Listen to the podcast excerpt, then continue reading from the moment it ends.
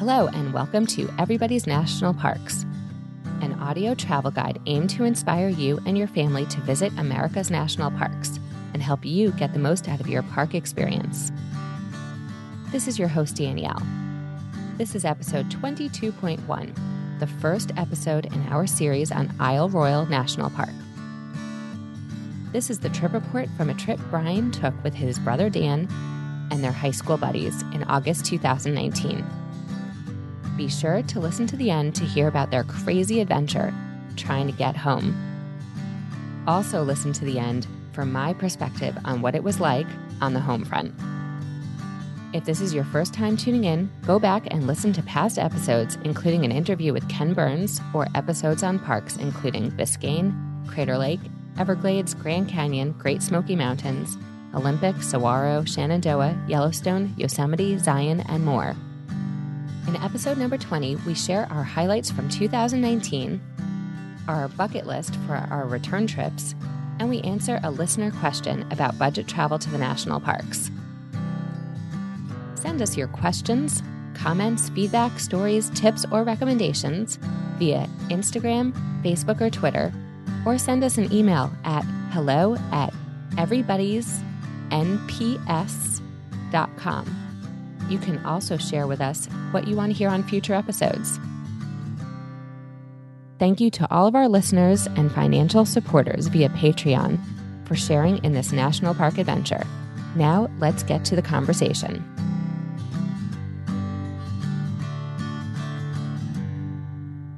You know, backed by popular acclaim for this trip report on Isle Royale National Park is my brother Dan. Dan, hello. Hello. And a very special guest star, Jeff Greenberger, our old teacher from high school, who was, uh, as we said on the trip, he was promoted and upgraded to high school buddy. Doc, welcome. You're very kind, and I've, I've never been so honored in my life. Well, great. Pro- promoted to being a high school buddy. yeah, that's right. I've it's arrived. a it's an elite feud, Doc. So, uh, and as you know, the initiation was arduous. So uh, you've you've earned it. Thank you. Thank you. Well, guys, you know, usually if one is, you know, a bit logical and more organized, we would have had this trip report right after we went. Not your guys' fault, uh, my fault.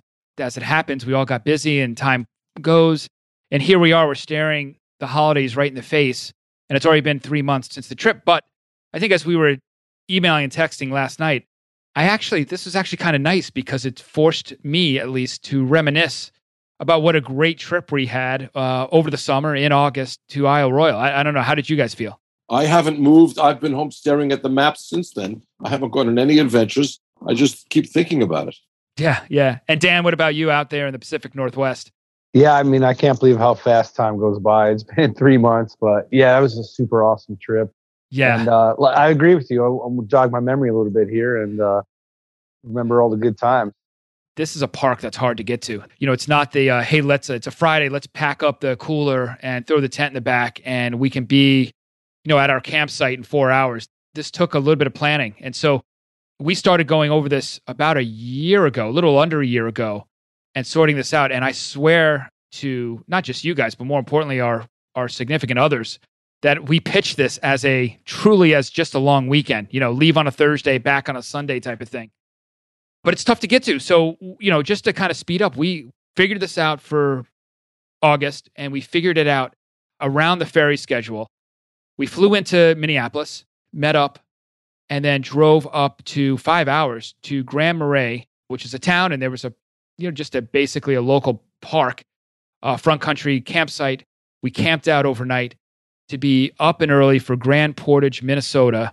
Again, we're now about six hours north of Minneapolis to take the ferry, the Sea Hunter. I think the Sea Hunter was our ferry to take to Windigo, the west side of Isle Royale National Park. And just getting that, obviously, in flying took a, a full 24 hours before we actually were able to set foot in Windigo. So we arrived in Windigo. And again, what was your guys' impressions? I'll start with you, Doc. As we were kind of steaming up Washington Harbor, what was your impression? To me, the the the length and the uh, the hassle involved in getting there, although you did all the um, logistics, so it was a hassle for you, made it feel like it was almost international travel. What a relief it was to get on the boat and to know that at least the drag part of the traveling, that is the traveling that isn't backcountry traveling, was over. Coming into Washington Harbor was was magical. It was uh, the Sea Hunter pulled over and we we got to imagine we saw the wreck of that one ship, the America, that had sunk hundred years ago. Right there, it felt like oh, it was a special feeling to know that we were going to a place where there was history built right in, and because it was out in Lake Superior, it felt isolated from the get go. Even before we hit the first trail, it really felt like we were going far away, which is what I aim for, and you do too. I know.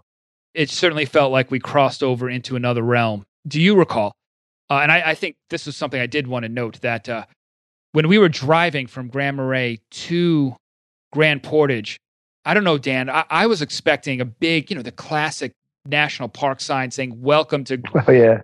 Gateway to Isle Royale." And do you remember like signage? In ter- you know, we actually. Do you remember we missed it? Do, do you recall? Yeah, this? the signage wasn't that good. I think we turned around two or three times, but because you know then you, you lose phone service so we were relying on the the car's gps and got to count that out sometimes and just go by feel right right and the, and the ferry the ferry itself was um it was a bit of a surprise to see that it, it was not a national park operation it was a concessionaire it was kind of run down the way concessionaires can be i mean it was friendly enough but it, it didn't have the national park gloss on it no, exactly. And to such a point where I was a little nervous that did I do this right? And again, I had done the logistics. So if something got fouled up, it was going to be on on me if we were swimming to Windigo. So uh, yeah, I was a little nervous, but all's well that ends well. And actually, on this ride, and we'll kind of presage the return trip, but this was a smooth trip over to Windigo. About what it was about a ninety minutes, and so we steam up into Windigo,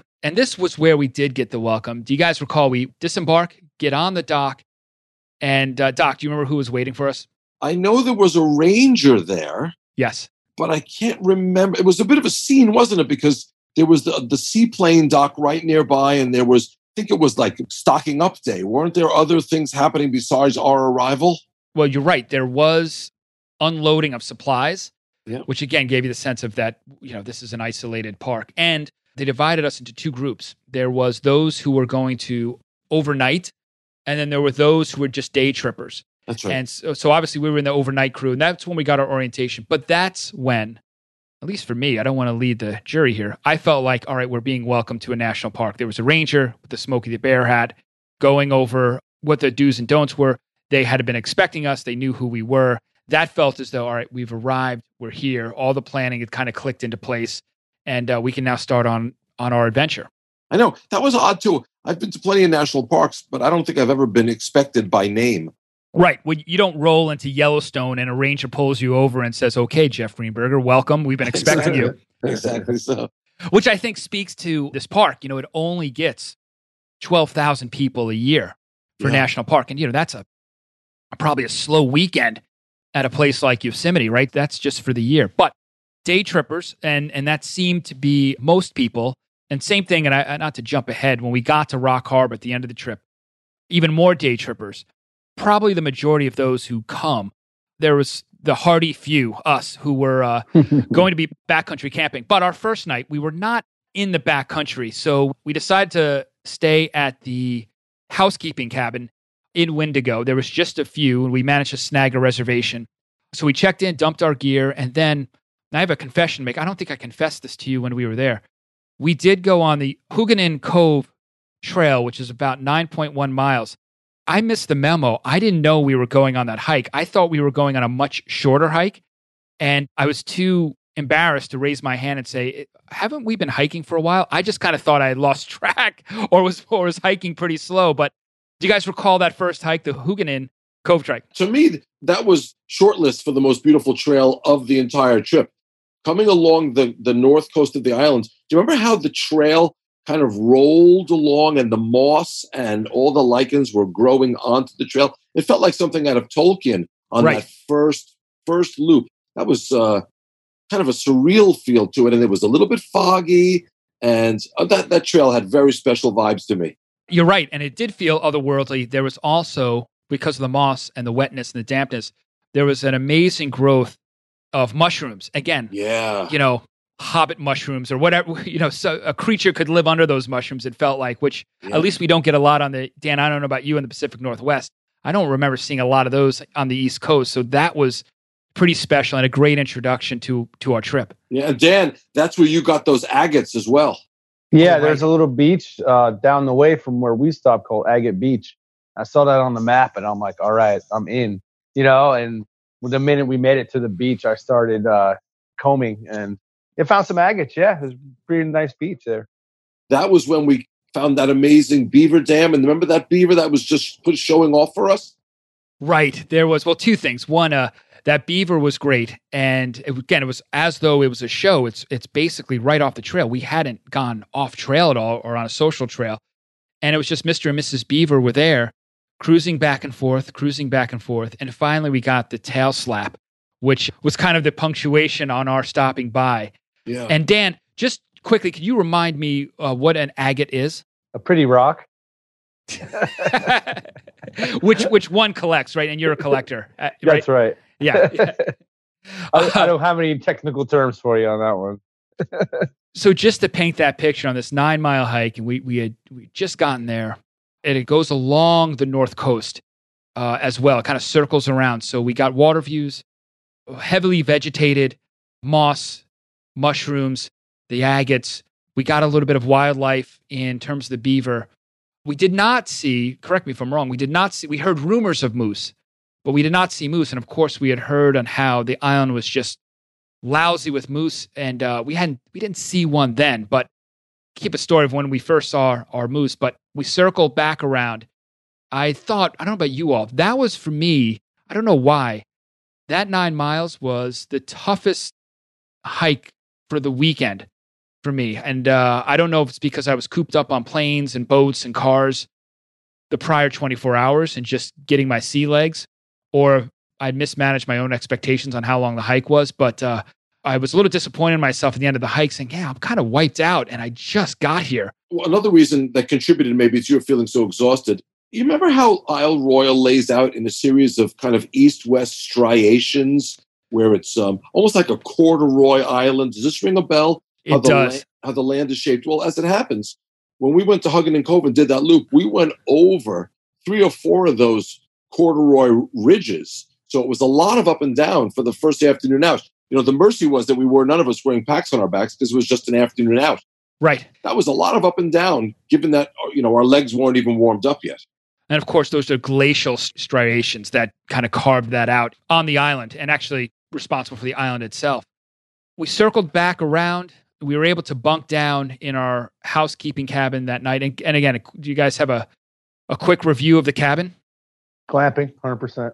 Total. Yeah, clean as can be with electricity that works, and oh, it was a great place to crash. It was a lot nicer than I thought. I've, I've been in some of these kind of basic cabins, and uh, this was clearly pretty new and pretty nice. So that was exciting. Exciting in a way that it's nice to be able to get a good night's sleep after just so many hours of travel in airplanes. Right. And knowing that we were going to hit the backcountry. Yeah, it was a great, great night to stretch out. Also, just a quick review the visitor center was there. We had enough time on the back end of this trip in Windigo, but at this time, we didn't really spend a lot of time in the visitor center other than getting our backcountry permit and then sorting out exactly what we were going to do in the backcountry. And, and we had, Doc, you and I had sat down, we had sent emails around to all of us trying to figure out what we wanted to do. And to make a long story short, ultimately we decided we have a good idea, but we're going to make a game time decision based on what we wanted to do, what the Rangers would recommend, the weather, that sort of thing. And we, we made enough reservations to cover our bases.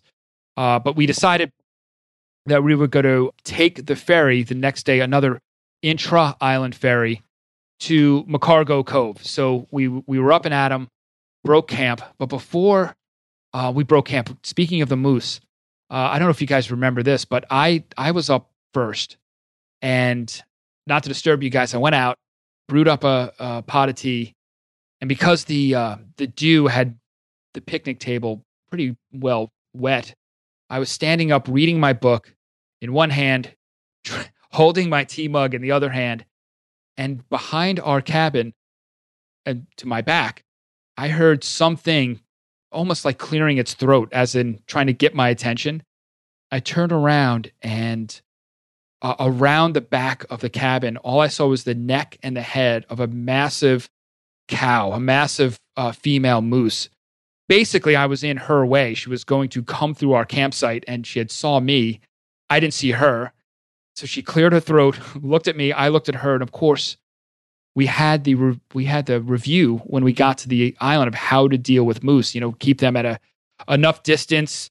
You know, don't don't don't get in their way, that sort of thing. And of course, here we are, the first time I see one, and I'm in its way. I'm way too close, and it's looking right at me. So I I quietly tried to move around our front of our porch to let it go, and it just turned around, went up, and about a minute, and I scrambled to get you guys.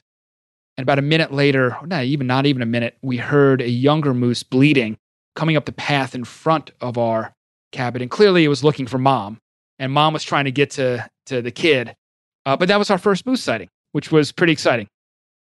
So we broke camp. Uh, we jumped on the ferry, intra island ferry to McCargo Cove, which was about three three and a half hours. And it was such a wonderful trip. Do you remember looking north across Lake Superior at the land masses that were Canada and the they were massive, you know, the earth shape you could see and these and I remember the captain was telling me what we were looking at, but looking at them from the water was of course nothing like looking them at them on a map. They were just tremendous. They looked like uh, I don't even know what to say except they were tremendous rock formations that were plainly miles and miles vast, but from the distance it just looked like a wonderful landscape. I'll tell you what, it was, and we should mention this. I really didn't appreciate dumbly the scale of Lake Superior. And of course, just being my East Coast bias and growing up on the water was uh, that it's a lake, and a lake is you know basically a glorified pond at some level. but but boy, um, and again, kind of on the back end of the trip, we really got a lesson. But that Doc, you're right. Uh, steaming east uh, along the north coast of Isle Royale, and then seeing these other land masses, which on the map are just blips, but to our eye were massive. And then beyond that's Canada.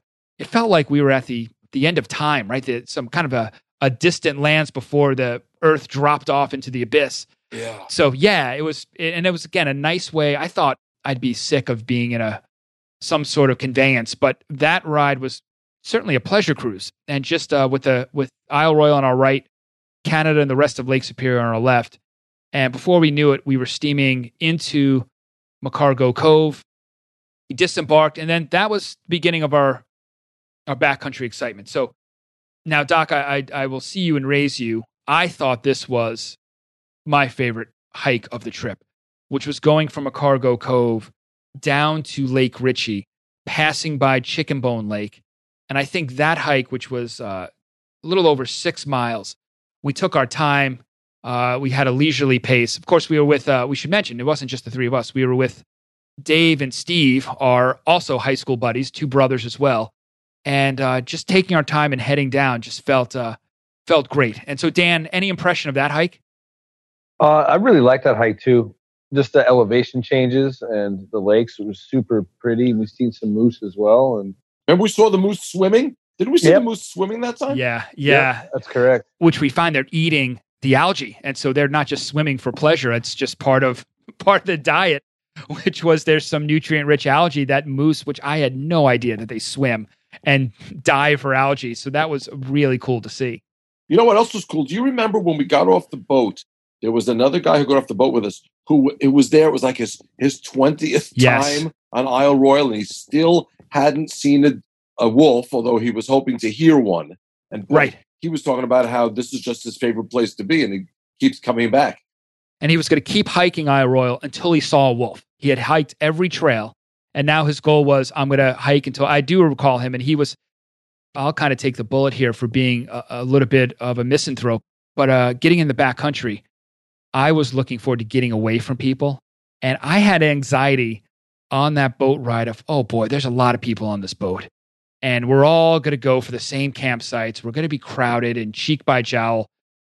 I was, it was so ridiculous that, that worry. We got off the boat at McCargo Cove and we saw that guy. He was a nice guy. He went one way, some other folks went another way. And within what minutes, we were Minutes. by ourselves. I don't remember. st- I don't remember seeing anyone on our hike down to Lake Ritchie. Do you guys? Uh, there's a couple people we passed. I think we passed a couple of people. I think we passed a couple of people. Um, do you remember how beautiful it was cruising into McCargo Cove? And do you remember we saw the sailboat moored off to the right, and it looked it looked to me like something out of an expensive magazine. right, right. Somebody Rob, had taken a forty foot yacht to this place, and there was nobody else around. They had a private, you know, waterfront. I was astern, focused on a loon, kind of just trailing in our wake. And it, you know, a loon, of course, it's it's like a massive duck. That was nice to see too, because it's where we are. It's hard to, you know, I don't see loons that often. We, the girls and I, go up to Vermont, and we we hear and see loons up there if we're lucky. But there was one just hanging out right behind our boat, steaming into McCargo Cove. Chicken Bone Lake was also neat. Remember, we walked along the edge of the lake. Then we took off and went, o- went over one of the ridges. But that was our first lake that we walked along the edge of, at any rate. Yes. And again, we're, you know, kind of that funhouse mirror where you keep seeing a reflection of yourself and a reflection of yourself. The fact that we were on an island in Lake Superior, and then there's a lake on this particular island. And in Chicken Bone Lake, there were some islands within the actual lake itself, which was great to see. So we had the option. There's a couple backcountry campsites um, on Chicken Bone, but we decided to push on. And I'm so glad we did because this was my highlight. When we got to Lake Ritchie and we were able to pick our backcountry campsite, once we got set up, we had a great view overlooking the lake, but we had time. And so, Doc, I think I think you and Steve and Dave, I think you guys put a line in, if I recall. Yeah, it was another one of several vain attempts to catch a fish, but really fun. which we understand wasn't our fault. I guess it's tough. Uh, it's a tough thing to do, but again, there's a we were able to put lines in, and then Dan and I decided to swim with the moose. So we we jumped in. the The moose that was swimming was on the other side of the lake, but at least we can claim we were swimming in a lake with a moose at the same time. That's but right. And we also saw those two magnificent swans out there. oh, right, Yeah, good memory. yeah. So that campsite was just was magic. And again, we were away. I think there was someone else at one of the other backcountry campsites, but they were far enough down. We never heard them. We just saw them kind of walking along the shore, but that was it. We were away from people and we were in the backcountry for sure. So we had a good setup, got to set up the hammock. We all got to warm ourselves up with a with a flask of Glenlivet that I was able to bring, courtesy of uh, Dan and my father. Uh, that was Thanks, our Christmas gift. Yeah, thanks, Dad. So we got to warm ourselves up with that. And that was just a great night. But again, uh, one of our goals uh, with the wolves, there's 50 some odd wolves that are on the island, but we were told they're very elusive. You're probably not going to see them. Maybe you're lucky, you'll hear them. And Dan, do you want to talk about how I, what we heard that night, what we thought we had heard, and what turned out it was? Yeah, well, that was a beautiful campsite. That was my favorite campsite of the whole trip. I think uh, right there on the lake. I just have to say that. It was mine too. It was mine Was too for sure. yeah, that was just so magical right there. But anyway, I'm passed out sleeping and I hear something. I'm like, what is that? You know? So I'm laying there super quiet. I'm like, dude, it's a wolf. I can't believe it, you know? Yeah. It was going on and on. And then you, you heard the call and then there was a response like somewhere else on the island and would just keep going around like that. And I'm like, man, there's wolves all around us. This is crazy. But Right. it turns out it's just a loon. I know. Well, look, in defense of us, we had a, a, a belly full of warm beer and scotch when, when right. we went to bed. we Trailblazer. had it in our mind, in our subconscious, that you know, wolves are around. And uh, again, I, I I haven't told this to Doc, but Dan, I told it to you before Doc dialed in. Was uh, we went up to Vermont in October, and uh, we stay in this cabin that's on a lake where there are loons, and we've heard loon calls. And there's a little note that the woman who originally built the cabin, she put a little note in the closet from 50 years ago about the different loon calls. And she had three different loon calls. One of the loon calls she described said, Well, this is mistaken often for a wolf howl. Wow. And so I think you, we can be forgiven. It was, you know, when I heard it, it was 1.30 in the morning. And I know that because it was total Keystone Cops. I heard it, woke up, and I fumbled for my phone, dropped it, fumbled it in the air, couldn't find it. I tried to record it thinking it was a wolf, but it was just a loon. And again, the loon call is one of the coolest calls in nature. So, you know, it's a nice secondary prize. But yeah, no wolves for us, but definitely the loon. You know, I have to say something about the um, the overnight camping and, and the being and listening to sounds. One of the surprising delights of being on that island with you guys was I can't remember the last time I was able to sleep a few nights in the backcountry, in that deep in the woods, and and not even have part of my, you know, just below the conscious level, like I got to be conscious. There might be a bear. There might be I mean, for all the, the wilderness of it, it's it's a relatively safe place because, well, because you don't have to worry about a bear getting into your stuff, into your food. And so Or- I slept so soundly. Normally, when I'm in the backcountry, you know, I'm kind of half asleep because I'm waiting, like, when's the hassle going to come? When do I have to worry about my food or this, the raccoons or anything? But there's, there's not much going on there that's going to be a nuisance to people. Yeah, you're right. We did not have to be bear aware. And at the same time, you know, at least being here, Doc, where where you and I are and Dan where where you grew up, not to have to worry about the deer ticks and Lyme. Uh, Yeah. It was I, know- I understand they do have ticks there that latch onto the moose, but I don't think anything that affects humans. And so that was also nice that we could walk in tall grass and not have to worry about, oh, what do I have to pull off? Or or what's gonna happen if I get the bullseye rash in 10 days. That was very relaxing for me and kind of to, to mellow out. I realized what I miss out here, having to worry about deer ticks. And of course, we've camped elsewhere and having to be, Dan and I were in Olympic and we were absolutely had to be bear aware. I think it's one of the unsung treats of, of Isle Royale because it's, it's as backcountry as, as anywhere. But what a nice thing not to have to carry a bear vault. I mean, that saves a few pounds right there and just not even an issue.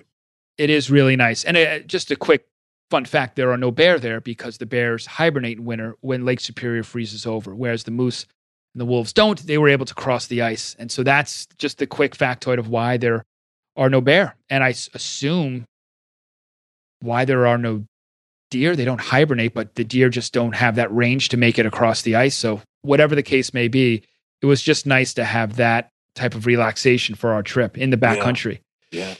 So uh, we were up the next day, up early, broke camp, and then this was the long hike of our trip, uh, ten miles to camp called Three Mile. Uh, but we stopped at Daisy Farm, which was about, if I recall, about six miles in. Uh, ten mile hike, but uh, as opposed to Huguenin, I felt for this for me, I felt strong, and this was a great hike. And those ten miles zipped by. That felt like uh, we had been out for an hour. There were some arduous hikes. Again, Doc, to your point about Huguenin, we were going up and over some of these glacial striations, and some of it was a borderline rock scramble where the trail was marked out on the rock face. But even then, I felt as though uh, that was a great hike. We were in our groove, and I know I enjoyed that workout. That was a uh, it was a tough hike, but a good hike. What what did you guys think? When we left Rich, Lake Ritchie, did we go along the Greenstone Ridge and then cut down south to Daisy Farm? Am I remembering that correctly? You are that's correct. And then remember when we got to Daisy Farm, all of a sudden it was like it was crowded because there's a dock there, and that's kind of like one of it's one of those hubs of people. So it felt like we had come out of the backcountry and now we were on the coast, and this is where the people hang out. It was a Right. friendly crowd, but it but it certainly wasn't quiet like it had been. It, it felt a little bit like uh, the scene in Apocalypse Now, where uh, they had been in the jungle on the boat in the wilds, and they suddenly come up on the USO, the Yeah, USO uh, uh, uh, show. Same thing here, where uh, we had done this tough hike again, not seeing many people at all. Some of you guys stopped to put a line in the water to again, in vain, try to see if you can snag a fish. But we got to Daisy Farm for lunch. There's a backcountry ranger there. They actually have ranger programs a couple nights a week. Uh, a big camp all backcountry, but a big campsite and a dock. But we just chilled out there, had lunch. Remember, it was a beautiful sunny afternoon. I think we all pretty much crashed for a couple hours. We did. It was great. I Shoes went off. swimming. Dan went swimming, cooled off, and it was hot. That's right. It certainly felt, you know, and we had worked up a big sweat on that hike, which again, I, I just have to comment, Doc, some of the accoutrement that you brought along, I thought my favorite of your gadgets, not really gadget, but your small cylinder powdered root beer, which I thought was just just clutch to have yeah, that. that's yeah. good stuff. That's good stuff. But I have to say, the night before, you you may forget because it was so small, but but we actually had a campfire in a no open fireplace because of that that pokey little titanium stove I have. It really it, ma- it makes for a nice atmosphere and it does throw off some decent heat. So it's a stick stove, and uh, we and to be completely transparent, we cleared it with the Rangers because it's not an open fire and it's it could be a cook stove. So we were allowed to have it, and again, it's you know we just fed it with sticks, and so I did feel like we were getting away with something, even though it was completely compliant. So that was uh, that was a great get, and uh, I'm glad you uh, were able to bring that along. Sure. So from Daisy Farm to Three Mile, and it's called Three Miles because it's three miles out from Rock Harbor. So we were getting close, uh, we thought, to the end of our trip. And you guys recall we we kind of shopped around for uh, a camping spot. Doc, I think you found uh because uh, you were the first in a really nice spot that we were all able to fit. Uh, remember, there was Irwinville where Dan and I camped, and uh, there was That's Benderville, right. and then Doc. Right. You know, you were in no man's land, and yeah. Uh, but it was on the water. It was great. And uh, do you guys remember? This was this oh, was actually was, kind of funny. It was threatening, right? The wind kicked in. What a mess! The wind kicked in, and then the Rangers showed up, which is had never happened. Where we're in the backcountry, and if you guys remember the, uh, and I, I, you know, again, I was just being a, a pain. But the rules are in the backcountry that you you have your backcountry permit on someone's backpack, and then when you set up camp, it's on someone's tent. And we had just set up camp, and uh, you guys were busting my chops because you know who's really going to check this. But of course, I was making jokes about no, we have to be compliant. We can't get in trouble. And sure enough, we say that, and five minutes later, the Rangers walk in again, not to bust our chops or be officious, but they had a serious message that they said, uh, hey, listen, there's uh, some bad weather rolling in.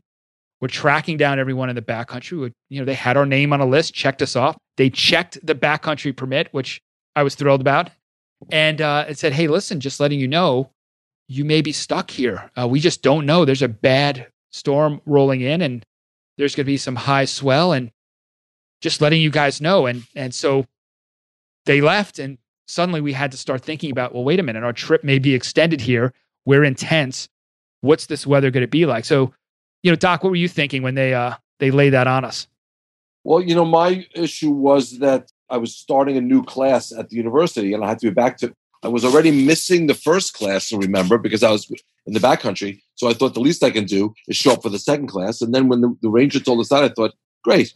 You know professor missed the first two classes. What kind of class is this?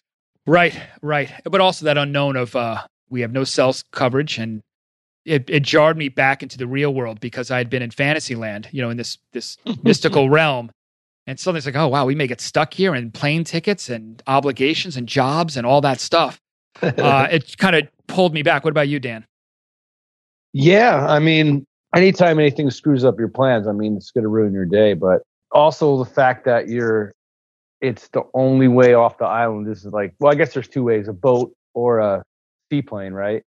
Yeah. And it's like, wow, what are we gonna do if we're stuck here for a week because the swells are like 12 feet on the lake? You know? Right. That was weighing on us. But if you remember, they kind of gave us the worst case scenario, and the weather held. It got a little, like you said, it got ominous, as Doc said, but then it broke right when the sun went down, and it was fine, and we all had a decent night's sleep up in the morning, broke camp, uh, and then three miles into Rock Harbor, which that was a nice. Wait, don't you remember, Brian? Remember we cut over to Tobin Harbor just to get a different view on the way in? Does oh, that ring a bell to you? Yes, it does. So there was two ways that can go on this narrow, narrow peninsula. You can go either on Lake Superior side, or what we did, we cut across the neck and went to Tobin Harbor with us to see another scene. Dave and Steve hugged the coast of Lake Superior because they wanted to keep fishing, but we wanted to see another another look. Yeah, and we'd passed the, the crew, the rangers, the crew, the road crew, the trail crew, but then hiked in. Any other impressions of that hike, Doc? The walk along that that protected harbor was so calm and peaceful, and the harbor itself was beautiful. Whereas just on the other side of that narrow stretch of land that we had crossed to get to it remember how the wind was and, and right. the water was bouncing up against the lakeside trail and it, it, wasn't a comfortable walk on the lakeside trail but when we went inland and were protected uh, a little bit it became just another relaxing stroll. Now dan do you remember was it on this day or the day prior where we saw the moose femur just lying right off the trail? Do you remember? That was the hike. That was um, the day before when we were on the way to three mile. Just to back that up, I was excited. I thought we had a major scientific discovery that we had stumbled on. Took a picture of this moose femur, which I, I assumed had been dragged from a moose kill by a, a, a wolf or, or a moose that just died of natural causes and then a wolf scavenging dragged it. I don't know, but I was really excited. Uh, but we, once we, you know, the next day, uh, our hike along uh, Tubin Tobin Harbor, once we all met up at Rock Harbor, uh, which by the way felt as though we had emerged from weeks, you know, D- Dr. Livingston, Stanley and Livingston type of things, weeks in the back country. Uh, we emerged into Rock Harbor, which is the kind of the major hub most people do come in from the Michigan side, from Houghton, Michigan, into Rock Harbor. There is a Ranger uh, boat, which is much bigger than the Sea Hunter that we took.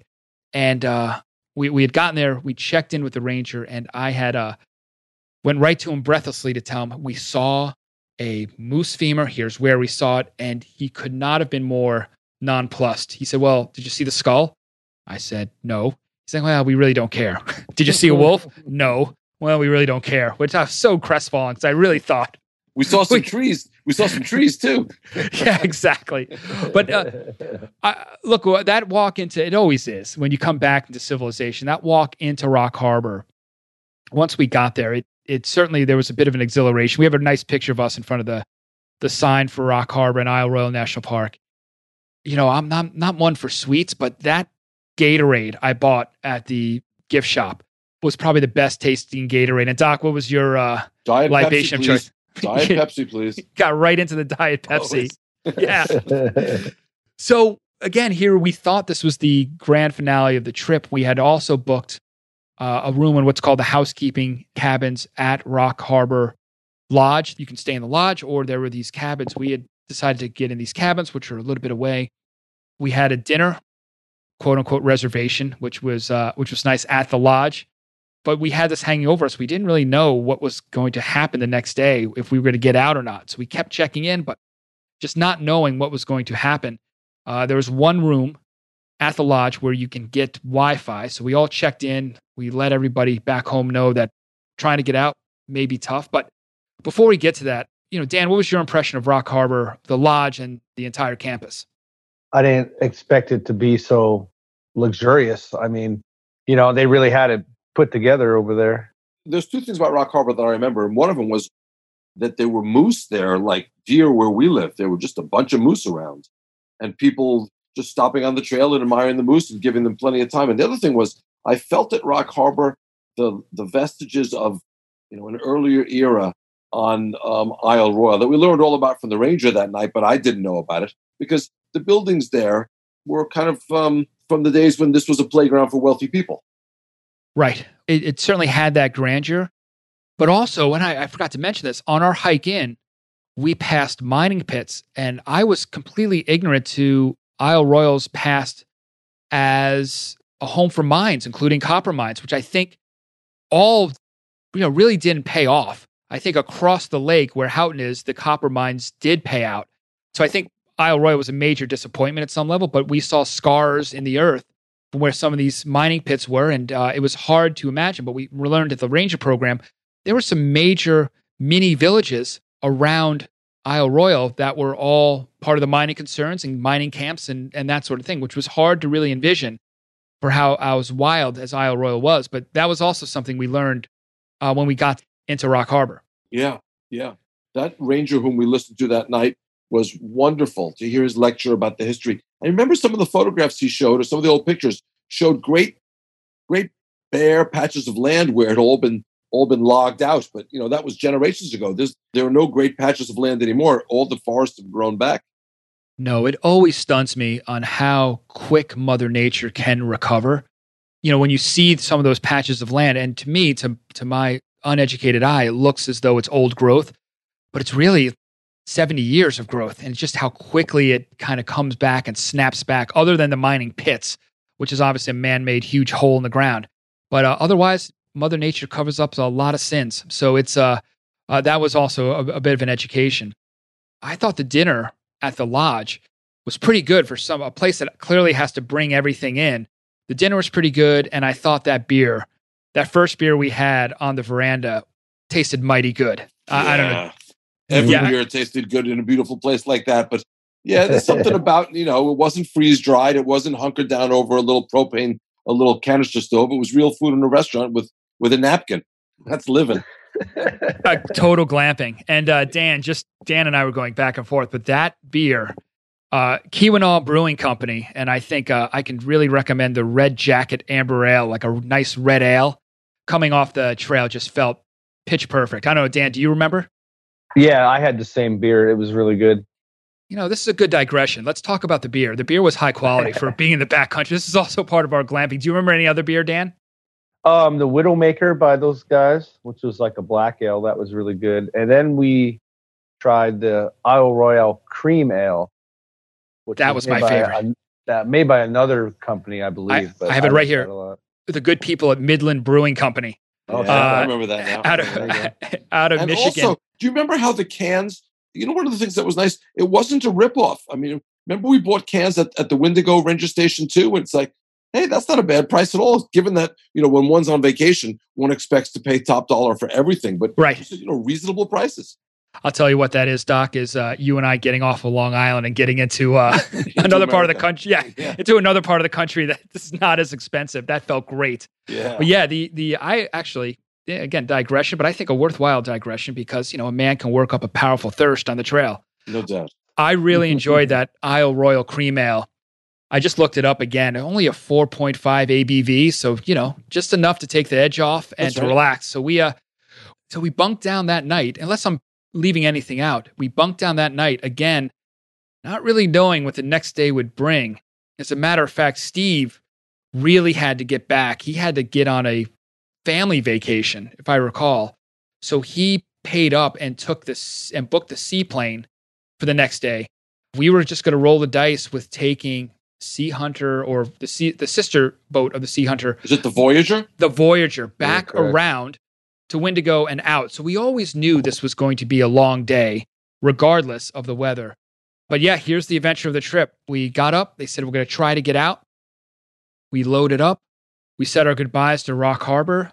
We set out, and as I think I, I told you guys on the email that I've thought of this as the rock tumbler trip. So I don't know, Dan. Do you want to take it? Or I mean, do you want to describe this? Uh, this our five hours. Yeah, what, well, what, it what, what went down? Nice. It was it started off pretty well, you know. wasn't too bad till he kind of went around the horn there and got out into open water, and then the swells just keep kept getting bigger and bigger and bigger. And, And, yeah, uh, it was there, you know, white capping, and I I was pretty smart. I decided to sit on the front of the boat, you know, because uh, he hit the waves really nicely there, and right. I got totally soaked within like five minutes. I kept the waves kept splashing on me, so I had a wet butt there for the rest of the day, which was pretty good. It was for the. I, I just want to say, for the record, the only person on our trip who did not get sick on that boat was Doc, who somehow kept it together. It was it was tough. I was fighting the whole thing, but I have to say the aft rail was a busy place for those several hours. Uh, that's where I. That's where I posted up. And again, just it, it, if one wonders why didn't you take Dramamine, I did. The Dramamine went right over the side about an hour in, and uh, I. Do you remember my famous last words the night before, where uh, they you said, say? "Where don't you remember this?" Where they said, "Hey, you know, it's going to get rough tomorrow. You guys, you know, maybe stock up on Dramamine and be prepared." And I turned to you guys. I'm like, "Hey, listen, all of you guys, we're from a coastal area. We have." You know, seawater runs in our veins. Let's not embarrass ourselves in front of all these Midwesterners and get sick on seasick. Of course, again, in defense of us, those were 10 to 12 foot swell in Lake Superior. Um, and how how big was the Voyager, Doc? What what do you you know about a Oh, stern? I'm guessing it was around sixty feet. and that is not a big that is not a big vessel. We were getting tossed around. It was a pretty rough trip, and without dwelling on this, just a rough, rough five hours. We get to Windigo, which we were going to pull in anyway, pick up passengers there to head back. We pull in, and uh, we knew it was tough when the the captain got off, and there was the a huddle with the Rangers, and and everyone looked grim. And they then came to us and said, "We're not going anywhere tonight. We're uh, we're pulling in because making the run across the lake to Grand Portage, it's just too much. There's probably 14 foot swell out there, and that's where it comes over the gunwales, and we get nervous. So we had to put cap- in. That captain said that he's been doing this run for several years, and it's the first time the company wouldn't let him put out again. Yeah. So it just shows you how serious it was. So we there we were. We were back in Windigo. Uh, we were stuck an extra day, and you know this is where I I think we saw the best of the National Park Service. Uh, one, they clearly this had happened before, as they told us in the fall usually or spring, not in the middle of summer, but it has happened. So they just kind of activated their plan. They they knew how to handle everybody. You know, some people were super nervous. Some people, you know, were day trippers and not you know, at least we had equipment and we had food and we had tents. And uh, I thought it was really nice and special that uh, one thing they did is they opened up their own homes to some of the guests. And then it was basically kind of uh it was nice how everyone worked together. It's basically everyone said, All right, who who needs a place? So our old cabin that we stayed the first night, you know, someone who's a little bit older or had a small kids, you know, th- they got that. And uh, you know, we raised our hands and said, well, you know, send us out in the woods, we're fine. So we just walked down the trail to a campsite and uh, we put up for the night. Again, expecting a wet night because this gnarly storm was moving in with gale force winds. We made the best of it. They allowed us to use the phone, the landline to call home. So we, we got to check in with everybody and make all our plans, change plane tickets. We put down for the night. Dan, correct me if I'm wrong. I think we cleaned out the concession stand of all the remaining beer. So I think mm-hmm. we did. I think we did good work clearing that out. and uh, you know what else could you do? There was nothing else we could do. It was a great thing to do. We, you know, we had uh, just another night of camping. One that we didn't necessarily want, but we made the most of it. It was perfect. It was a pleasure.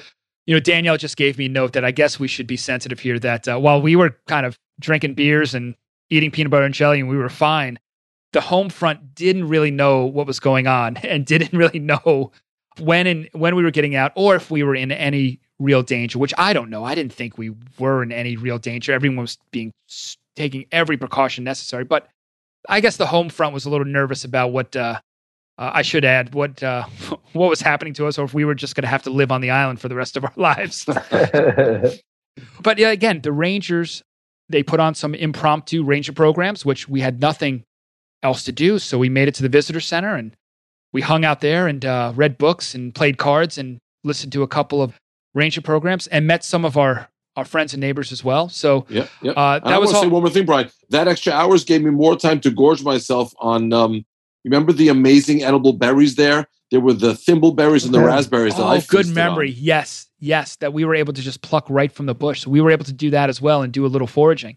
Yeah. Um, and uh, you know, I should back up. We we we talked a little bit about for us all the moose we saw, it was really not a problem. Do you remember that mom and daughter that had traversed the entire island from west to east, ending up in Rock Harbor on the on the Greenstone Trail, and did not see one. Oh moose. yeah, yeah, yeah. Do you remember those I poor do, people? Yeah, yeah. There were some intrepid hikers. Intrepid hikers, but not having not seen a moose, it was almost hard to do. The moose were everywhere, so I felt yeah. badly for them, and it, it reminded me of uh, years and years ago. Daniel and I went to Chincoteague and Assateague to see the ponies. To see the ponies, which apparently are you know infestation, and somehow we were the. Still, I've never met anyone who's gone to that park and not seeing the ponies, but we managed not to. I saw a dog. That's as close as I got to seeing, you know, a quadruped. Right. That's as close as I got to seeing a horse was seeing a dog in the distance. But yeah, so I, I felt badly for them. So I guess there is a possibility you could spend a lot of time on the island and not see a moose, but odds are pretty low. But fast forward, we uh, you know we hunkered down for the night, but again, the weather was weird. Even though it was clearly, you know, winds were whipping up, we did not get soaked. The the rains never really came and really opened up. So I, I thought I counted that as a blessing that uh, we we never got super soaked where our gear was just wet and we were miserable. And then the next morning up, and it was just kind of the waiting game to see if we were going to make a run for it. To make a long story short, finally they came down and the captain said, We're going to give it a shot, load up, be ready to go in 45 minutes. And uh, we broke camp, went back, loaded up. I dosed myself heavily with Dramamine, expecting the worst. And it was actually a bit of a milk run, right? It was fine. There was maybe three, five no, foot swell. Brian, you're not remembering that. I'm not that remembering was, That was a rough crossing, too. It was nothing like the day before, but that boat was bouncing around. You have no recollection of that? Well, for some people, it may have been rough. Oh, Dan oh, and well, I were. you guys. I don't remember. Guys, you guys are hardened sailors. For me, though, it was. It wasn't as bad as the day before, but that was not. That was nothing like the, the trip out four days earlier, five days earlier. I think I was just out of my tree on Dramamine, so that's probably what happened. No, there was a lot of wind on that lake. When we oh, came right. out past Washington Island and turned out into the lake, it was big deal. A lot right. of waves.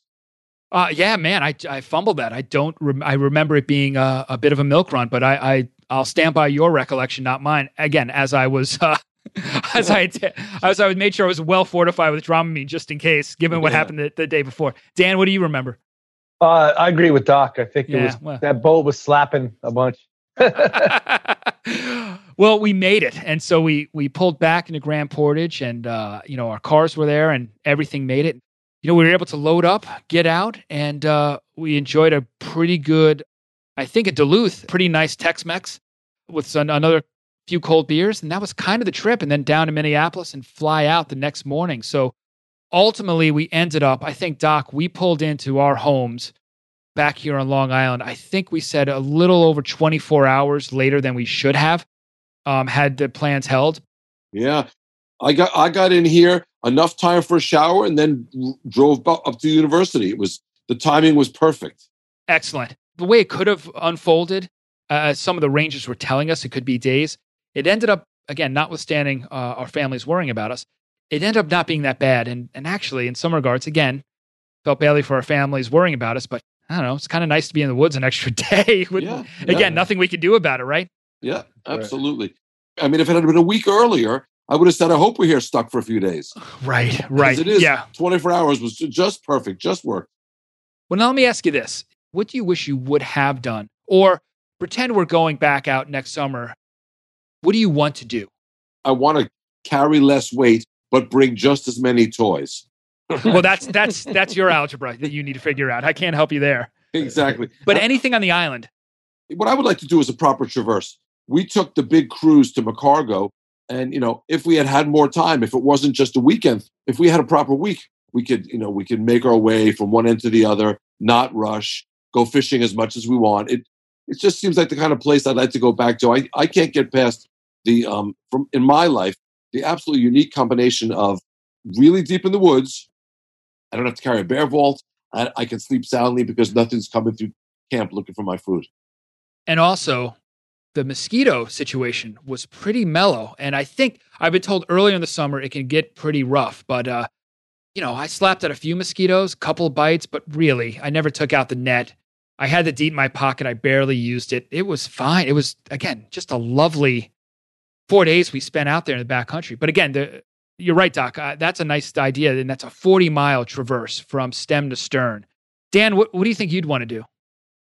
I agree with that. I'd like to do the full full across the island. That'd be really cool. But uh, I'd like to get a kayak and maybe hit some of those side coves and fish off the kayak. I think that'd be pretty cool. And, yeah, uh, yeah. I'll just steal that idea from you. There's that one campsite which is in um, Washington Harbor, and you can kayak to it and camp on it. yeah, oh, you mean on the island? Yes, That's correct. So that is um, a Washington Island, I believe. There is a backcountry campsite and so you can just get a kayak from Windigo, kayak to Washington Island, and then kind of be the lord of the island for a weekend if you're in the backcountry. And that seemed that that's what I would want to do. Not that I would turn Doc down your offer of traversing the island, but uh, if we had extra time, I would say let's spend two or three days on that island and just that's it. We're away from everybody. We're just on the island. Yeah, again, that's a lot of hammock time too. So uh, I, I like hammock time and I like the mm-hmm. workout. That would be something great to do. I'll tell you what, I don't know, since it's been a few months, I'll share one experience. And I don't know if this has come up with you all, but since we've been, I, I bought a couple t shirts, uh, uh, as I do. When I wear the t shirt out, I have people come up to me and go, Have you been to Isle Royale?" And either they have and they want to share the experience, or it's on their list, like it was for us, where they say, I can't believe you've gone. It's on my list. It just seems so far and hard to get to how was it? And it's almost like being in some band, right, that has a cult following, some punk band that has a cult following that enough cool people know about, but not the uncool people know about. I don't know if that's come up with you where suddenly Isle Royale pops up more and more, but wearing that t-shirt around, I get a lot of head nods, which is uh which I think just speaks to the island's mystique. You made the pilgrimage. You made the yeah right, and I have the T-shirt to prove it. I don't know what anything you guys have reflected on since the trip to me, it's oh, it always comes down to just the, the feeling of walking down trails. And I've been walking down trails as long as you guys have. Something about the trails on that island, particularly Huguenin Cove, and then the crossing from Chicken Bone over the top ridge to Lake Ritchie. Those are just special, special passages. And do you remember also the footbridge when we went up to Tobin Harbor? We went along one of the Forest Service plank bridges that seemed to go on for a few hundred yards through the right, swamp. Right, Just beautiful stretches of trail. The trail along the south coast uh, from Daisy Farm to Three Mile, even though the water was beating at the shore. It was it's just a special thing to walk along a trail which is right there at the edge of Lake Superior, not not protected at all, just right on the edge. Beautiful. I, you know, that's what sticks with me. Trail trail scenes in my imagination. Right, Dan. What about you? I I think the island is just stunning. I mean, like you were saying, the amount of work you have to do to get there, it, it totally feels like you're at the end of the earth. You're just out there, you know. I would just love to go back. I mean, I think that place is great. But the work is worth it. I'm probably overemphasizing this. It's just a it's just a function of figuring out the ferry schedules with your flight if you're coming from away. But once you solve that, then you're there. It is not like, you know, we were in Yosemite in May where we had a big worry about is there going to be room at the campsite for us, right? Are we going to be able to get reservations for dinner? Here, we had no worries, right? I told you my ridiculous worry about seeing too many people on the trails. That was an unfounded worry. And I think that once you get there, then it's just a really mellow time. Uh, again, notwithstanding the weather, but it's just a really great time and you can really relax and get away from it. So, no doubt. I think you remember how busy it was, though, the night we stayed at Three Mile. Remember how pretty much everything was taken that night because everybody was trying to get themselves to a place where they could get off the island the next day? Right, right. That was a function of the weather issue, Yeah, right? So no yeah, no people doubt. were breaking off. I mean, we were lucky. I guess we shouldn't whine. We were at the end of our trip anyway. It's not as though we were a day in and had to turn around and head back to Rock Harbor. Um, Right. So that I that's a good point. I didn't think about that. Um, again, we just ended up staying an extra day, but we did our itinerary. We did our trip. Yeah, So that I'm very grateful for that. That it wasn't truncated because of the weather worries. absolutely. That was nice. I don't know about you guys, but uh, I need to go find some uh, Isle Royale cream ale. That uh, now I suddenly have a taste for it again. um, well, listen, guys, this was uh, thank you for taking time out. Appreciate you guys taking time out to reminisce about this. It's gotten me fired up to figure out what the next trip uh, looks like with uh, with you all. So uh, I really appreciate you guys taking time out. And I appreciate all the work you put into making this thing happen, Brian. You certainly have a, a knack for the logistics. So I'll tag along any old time. And thank you. I'm my mother's Yeah. son, so I, I inherited that skill from her. But uh, it's the pleasure was all mine. All right, guys. Well, thanks a lot. I really appreciate it. Hey, Dan, nice to hear your voice again. Brian, I'll Yeah. see you soon. All right, yeah, Doc. thank you. This is Danielle jumping in here before we bring this trip report to a close. I want to give my perspective on this adventure getting home. So, after I spoke to Brian briefly, I was not able to speak with him again until he was off the island. And since we really had no idea of the situation besides what he told me, I took it upon myself to act as the uh, communication control center for the other families and to keep everybody in the loop of what was going on. I called the headquarters for Isle Royale National Park and the ferry company to get the status of the situation and see what the plan was. And when there was no word, I just kept calling every few hours to get an update on the situation and relay the information to the others. There was lots of texting among us at home to uh, discuss and express anxieties and whatnot, since we didn't know that the boys were fine and out of danger. The feelings at home were much different than their relaxed dispositions on the island. So there's my perspective on the situation. Thank you for listening to Everybody's National Parks. You may find links to resources mentioned in this episode in the show notes on our website, everybody'snationalparks.com. Send us your stories, tips, or comments to hello at everybody'snps.com. You can write us a message or even record a short voice memo on your phone and then attach it to the email. You may be featured on an upcoming episode. Again, the email is hello at everybody'snps.com. Subscribe for free to Everybody's National Parks on Apple Podcasts or your favorite podcast app. If you like the show, become a patron. Just click on Support Our Show on our homepage, everybody'snationalparks.com. We also appreciate if you write a review, give us a five star rating, and tell your friends. This helps more people find us. Follow us on Twitter, Facebook, and Instagram. We love to hear from you from the parks you are visiting, so please tag us at hashtag Everybody's National Parks. Most of all, enjoy exploring the national parks with your family. Bye for now.